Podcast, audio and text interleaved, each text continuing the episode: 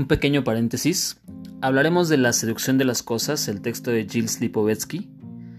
Él menciona al inicio del ensayo que da nombre a, a ese libro lo siguiente, y cito, Estructuralmente, lo que define a la sociedad de consumo es la generalización del proceso de la moda. La lógica económica ha barrido a conciencia todo ideal de permanencia. La norma de lo efímero es la que rige la producción y el consumo de los objetos, en un proceso de renovación y obsolescencia programada, que propicia el relanzamiento cada vez mayor del consumo, dice más adelante.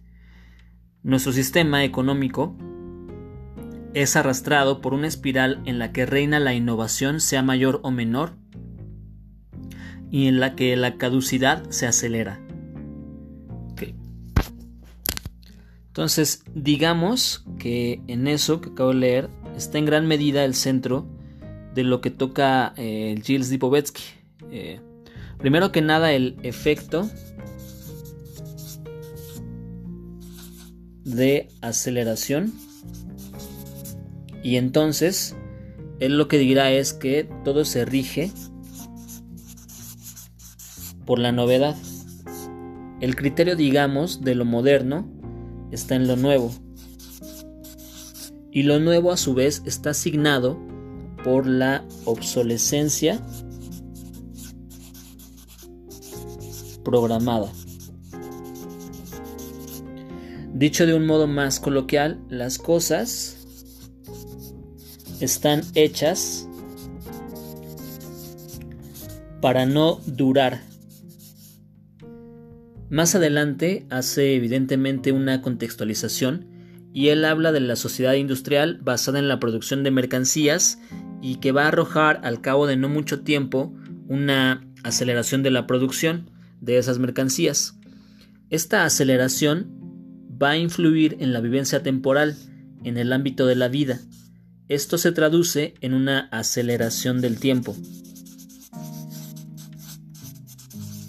Lo cual significa que en el mundo preindustrial, ya en la modernidad, la duración se podía medir así. Eh, tracemos aquí una línea de vida.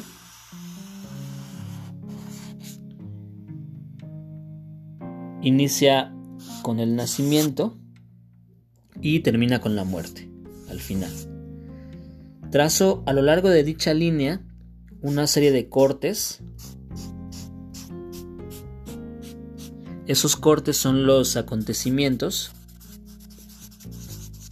es decir, los fenómenos o anécdotas o momentos que marcan lo que es esa vida, que son fundamentales en su línea temporal.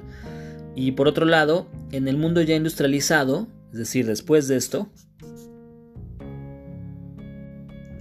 la vida se va llenando de más de estos cortes o pequeños grandes acontecimientos pero que ya no llegan a ser acontecimientos como tales, es decir, estos ya no son acontecimientos, siguiendo al filósofo de la teoría de la posmodernidad, Frederick Jameson, digamos que él diría que estos son instantes o pero sobre todo intensidades. Este el nuevo, es un mundo de la hiperproducción. Dirá el filósofo catalán Eloy Fernández Porta que en esa sociedad incluso los afectos son hiperproducidos.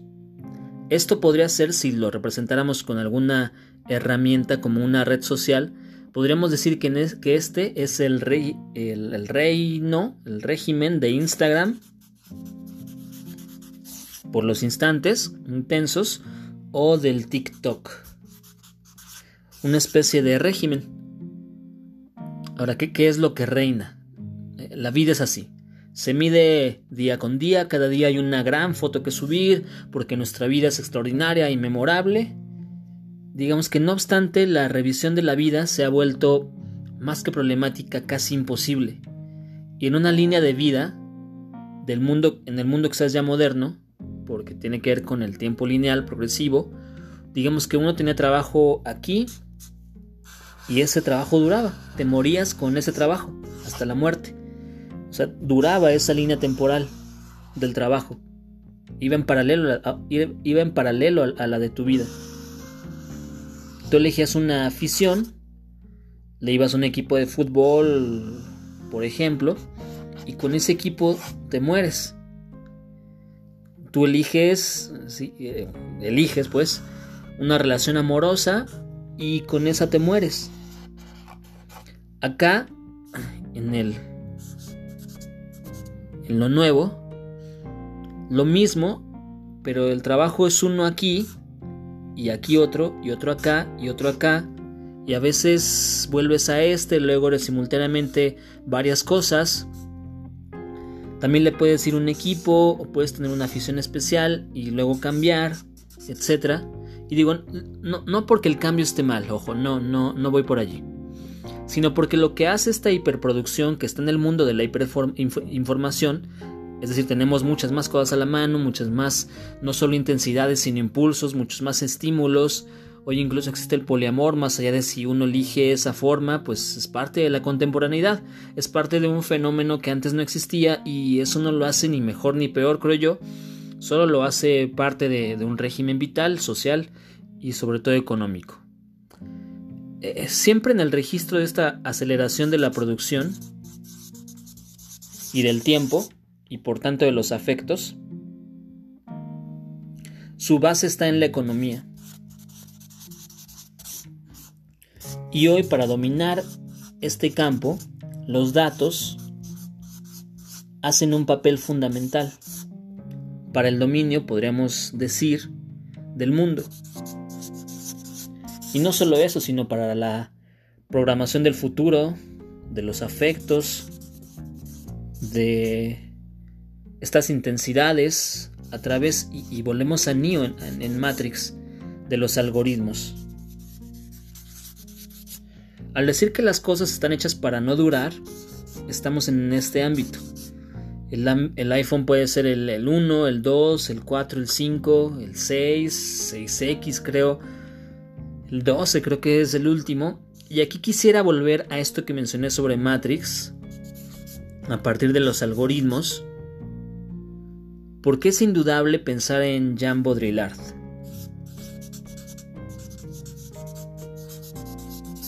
Él en Simulacro y Simulación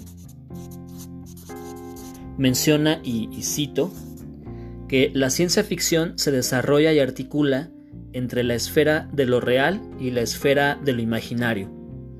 Y es por ello por lo que dentro de este juego es necesaria la distancia de ambas esferas, es decir, le llama distancia a la simulación. Y distingue cuatro órdenes o cuatro aspectos de la simulación, eh, primero, que refleja la realidad. Segundo, que la enmascara. Tercero, enmascara la ausencia de una realidad profunda. Y cuarto, la imagen, dice, no tiene ninguna relación con la realidad. Es su propia pura simulación. Eh, es decir, sustituye la realidad. Entonces, volvemos a, Matrix y a Neo para hablar del filósofo francés Jean Baudrillard y vuelvo a esto que había, que había identificado en una primera locución de esta coincidencia de la ilusión en varias de las eh, partes de, esto que, de esto que hemos hablado, porque Baudrillard es conocido por trabajar el tema de la simulación y el simulacro. Tiene además un texto que se llama El crimen perfecto. Y lo que allí menciona es que el crimen, eh, voy a leer un poco, que el crimen, el asesinato de la realidad, es el exterminio de una ilusión, la ilusión vital. Si bien el crimen nunca es perfecto, la perfección siempre es criminal. En el crimen perfecto, el crimen es la propia perfección, pero la perfección siempre es castigada. El castigo de la perfección es la reproducción. Continúa, es así como el mundo traiciona su secreto, así es como se deja presentir, ocultándose detrás de las apariencias. Es decir, las apariencias al final de cuentas sí nos permiten advertir que hay algo en el fondo. En el crimen perfecto, Baudrillard habla de dos formas de la ilusión. La ilusión 1, que es la ilusión material del mundo, y la ilusión 2, que es la ilusión formal de la verdad. Casi como si fueran escalones, la 1 y la 2. La primera, que es la ilusión material del mundo, es aquella que dirá nos sume en el terror, forma parte del enigma que no podamos soportar su carácter enigmático, y la ilusión formal de la verdad instiga a descifrar el mundo. Eh, no obstante, sigue siendo una ilusión. Dirá que, eh, cito de nuevo, las apariencias son las huellas de lo que él llama la inexistencia del mundo, las huellas de la continuidad de la nada. Y dirá más, que el mundo solo existe gracias a esta ilusión definitiva que es la del juego de las apariencias. Esta es la esencia del crimen. Si es perfecto, no deja huellas. Así pues, lo que más asegura la existencia del mundo es su carácter accidental, criminal, imperfecto. Por eso solo puede sernos dado como ilusión. Entonces, veíamos que esta segunda ilusión se convierte en el simulacro. Esta es la de la ilusión formal de la verdad. Y como dijimos, él advierte cuatro órdenes o consignas del simulacro. Uno, el simulacro refleja la realidad. Dos, pero al mismo tiempo, y este es el segundo, la enmascara. En tercer lugar, enmascara la ausencia de una realidad profunda. Y cuarto, la imagen dice así, no tiene ninguna relación con la realidad. Es su propia pura simulación, es decir, la imagen sustituye a la realidad, se convierte ella misma en realidad. La ilusión material del mundo son, podemos pensar que son, las cosas en tanto tales, las cosas en sí, las cosas en tanto son las cosas. Es decir, el mundo como lo vemos no existe o, no es. Y siguiendo a propósito de que ya lo mencionamos en algún momento de la, tradición budista, la tradición budista dirá que el mundo o que los fenómenos o las cosas carecen de identidad unívoca. Es decir, que son dependientes de causas, condiciones, circunstancias y cambian fundamentalmente. Eso es lo que caracteriza a los fenómenos, lo que caracteriza a la vida, eh, advirtiéndola desde el, desde el budismo, ¿no? Que tiene relación con pensar que las cosas como las vemos en su materialidad son también una ilusión y en segundo lugar es aquello que nos construimos o nos decimos sobre las cosas. Esto que hemos llamado realidad, porque es una construcción, es una segunda ilusión. La realidad o la verdad que nos formamos, al ser siempre subjetiva, nosotros le damos forma a esa realidad para construir una verdad, pero no obstante, el devenir de una ilusión es una segunda ilusión. Es decir, la ilusión formal de la verdad, que es nuestra manera de construir realidad y que es esa segunda ilusión de la que hablaba Baudrillard, es una ilusión sobre aquella primera ilusión de la que él hablaba, que es la ilusión material del mundo. La manera en la que nosotros construimos la realidad es una ilusión construida sobre otra ilusión. Podríamos decir que la, la ilusión material del mundo es la ilusión de que las cosas son en sí lo que, lo que se nos presenta. Por eso Baudrillard dirá que el simulacro es un reflejo, pero que enmascara la realidad. Y en un tiempo como el actual, en donde la imagen se ha vuelto primordial, es fundamental en su programación. Es decir, la imagen es nuestra realidad. Esto que decía del régimen de Instagram, TikTok es el reino de las imágenes.